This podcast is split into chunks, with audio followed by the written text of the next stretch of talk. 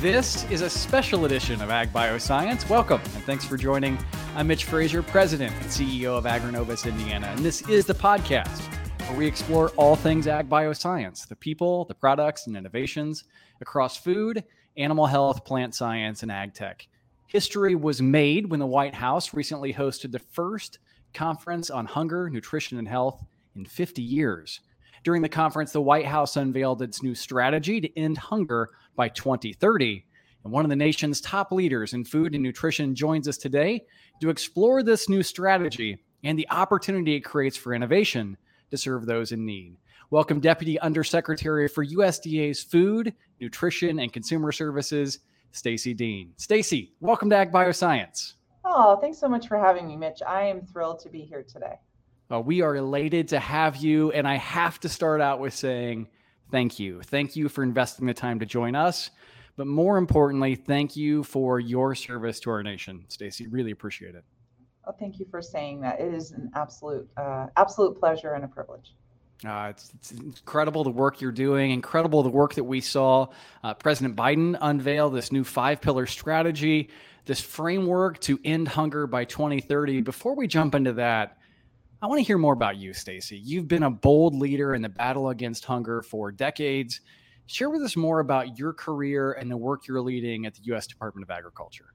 Oh, well, thanks so much. You know, um, I uh, I am just a typical DC policy wonk. No, I'm joking. But uh, I um, I went to the University of Michigan. Sorry for uh, you Indiana fans, but and I I went there undergrad and grad, and I got a, a degree in public policy, which is really about uh, well, well, it covers a lot of things. But one of the things it does is help equip folks to do figure out how government can solve big problems. And I was very um, very hopeful and uh, young and, and, thought we could change the world and came to DC and got a job as a budget analyst and worked on food and nutrition programs and honestly came in a little um, I don't know not not not with a thought in my mind of the policy area that I wanted to work in but was am just truly moved by the work that USDA and the Food and Nutrition Service and all their partners around the country uh, do to uh, feed their neighbors and not just fill bellies with calories, but feed them well. It is um, it is a it's it's a mission, it's a calling, and so uh, anyway, fast forward a couple of decades, and here I am. Uh, having this incredible opportunity to lead the agency that I just respect so much. So it's a it's a real privilege to be here. Yeah, such a powerful agency, such an important agency, particularly as you look at connecting food to those in need. And I have to say, uh, Stacy, thank you. Thanks to the White House. Thanks to Ambassador Rice for the opportunity to join the historic conference on hunger, nutrition, and health. I, for those that couldn't join, maybe give a sense uh, for what this conference represented, the historical context for the event. And the last time this event happened, we saw new programs, school lunch programs, SNAP, WIC really take new chapters. This is a this is another one of those pivotal moments in time. Yeah, I think it is. You know, the other thing that happened in the 69 conference was that the Food and Nutrition Service, uh, its origins are stem oh, back. Wow. So for us, this is our this is our origin story. Um, you know, the conference itself was um, it was rich, it was meaningful, it was inspirational. We had uh, uh, world-renowned experts, and we also had per- program participants, community leaders. It was a really diverse and engaging group and it but it in and of itself is not going to solve hunger. That was never the purpose. It was meant to galvanize inspire and spark and launch right to launch us on a new journey. And that's i think it what it drew inspiration from the 1969 congress which i the story is that there were over a thousand recommendations that came out of that last conference. Wow and you talked about some of them, right? The school lunch program, uh, a national food stamp and now SNAP program, the dietary guidelines. Many of those things took three, four, ten years to ultimately achieve.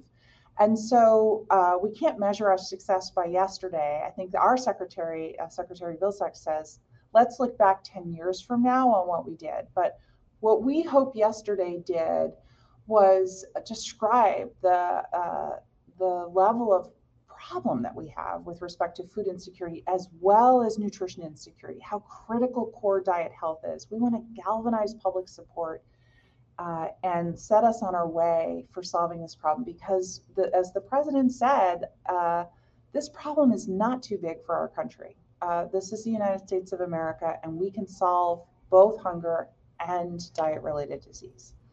And um, I'm I'm pumped. Um, these problems are big and important.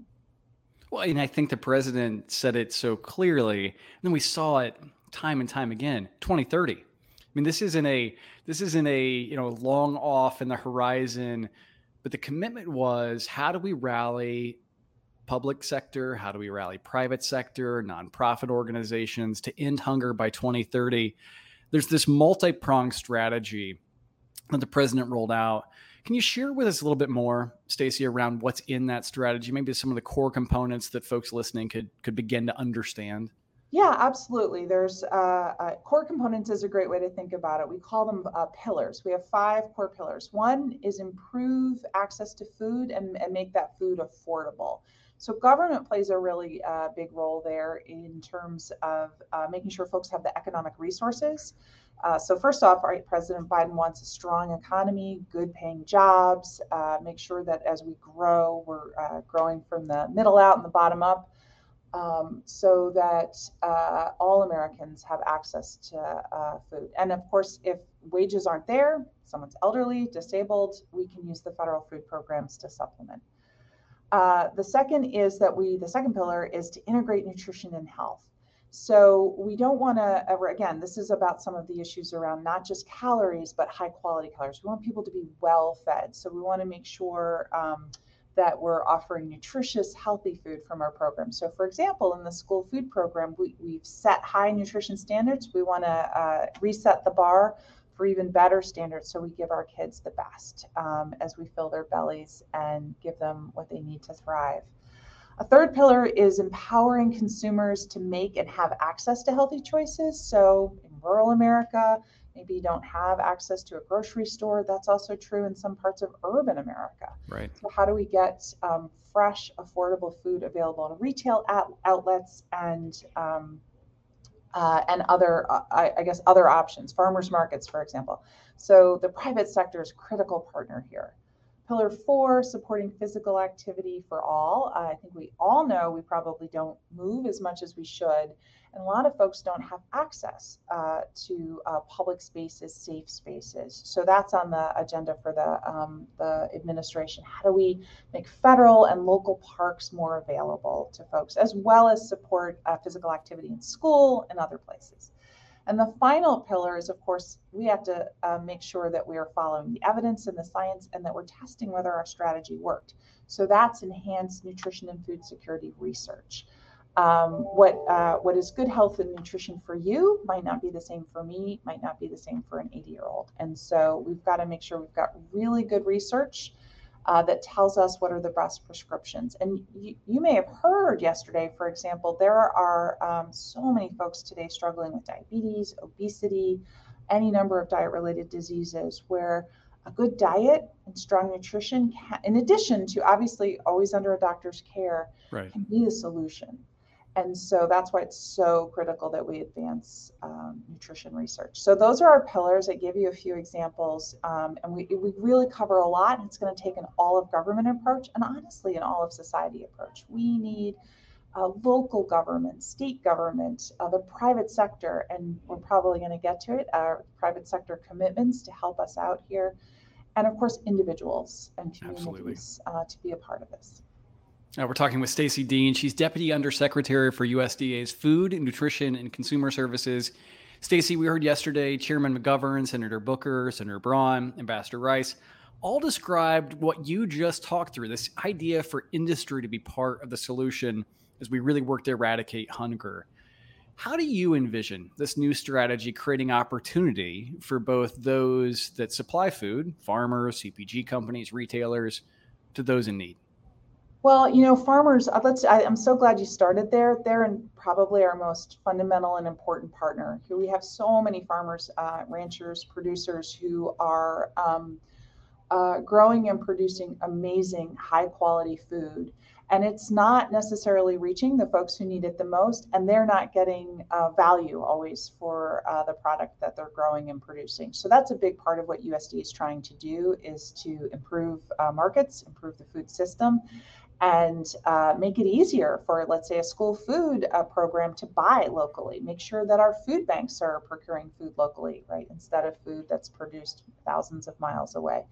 So that's sort of core and central to everything that we do but um, you also mentioned the private sector. So the food industry, we want them to be uh, producing uh, foods that are good for our kids, that well, maybe with less sodium, a little less sugar, but that are tasty, right? Nobody's saying we don't want to, we still want to still enjoy food and celebrate with food. Uh, but we've got to have more food available to us that um, helps us thrive and helps our body nourish our bodies. Um, and so industry has such a critical role to play there. I think it's interesting. We look back over this last you know, 50 years since the, the last time we had one of these conferences, and so many advances, so many advances in technology specifically. And we saw great innovators at this conference. Kamau Witherspoon, the CEO of Shipt, made a giant announcement around this launch of a new tech accelerator to combat hunger. Love this idea. How do you think, how do you envision technology and commercial innovation, even e grocery, becoming part of the future as we look to connect more food supply to those in need? Well, part of it is the call to action, right? I mean, I think government doesn't want to dictate what the private sector does. What government wants to do is lay out the problem and where we need help and see what comes forward. So, a great example of that would be during the pandemic, uh, we have a program that is a sort of a senior food box program. And uh, it's normally often distributed with the help of volunteers who are themselves senior citizens. Obviously, that system fell apart during the pandemic. Right. And guess who stepped up? DoorDash. DoorDash stepped up and said, We can help deliver those senior food boxes. You give us the addresses because that's something, you know, and uh, and they have been doing this across the country uh, uh, uh, free of charge to some of these local charitable for some of these local charitable organizations to get food to those seniors um, data analysis, like where you've got a lot of, as you're, you're interested in tech, we've got a lot of companies who've got a lot of data and can map, uh, heat map, where do we have food deserts? That's something that they, they have, but maybe a local mayor is interested in that as he or she is thinking about where should they locate um, uh, a new mobile food pantry or where are their kids in need of particular help. So I think what's so exciting about the private sector involvement in this is not that we dictate, but that we we we uh, lay out the call to action and see what steps forward. And the list of commitments uh, yesterday was really terrific. I love this idea of, of how do we unlock the power of innovation, right? How do we unlock this power of American entrepreneurship to solve some of the toughest problems? We conducted some research with Purdue University a couple years ago. And in that research, Stacy, I just think this is brilliant. It said in the future, food security will be driven more by connectivity than proximity, meaning digital connectivity versus proximity to a retail grocer.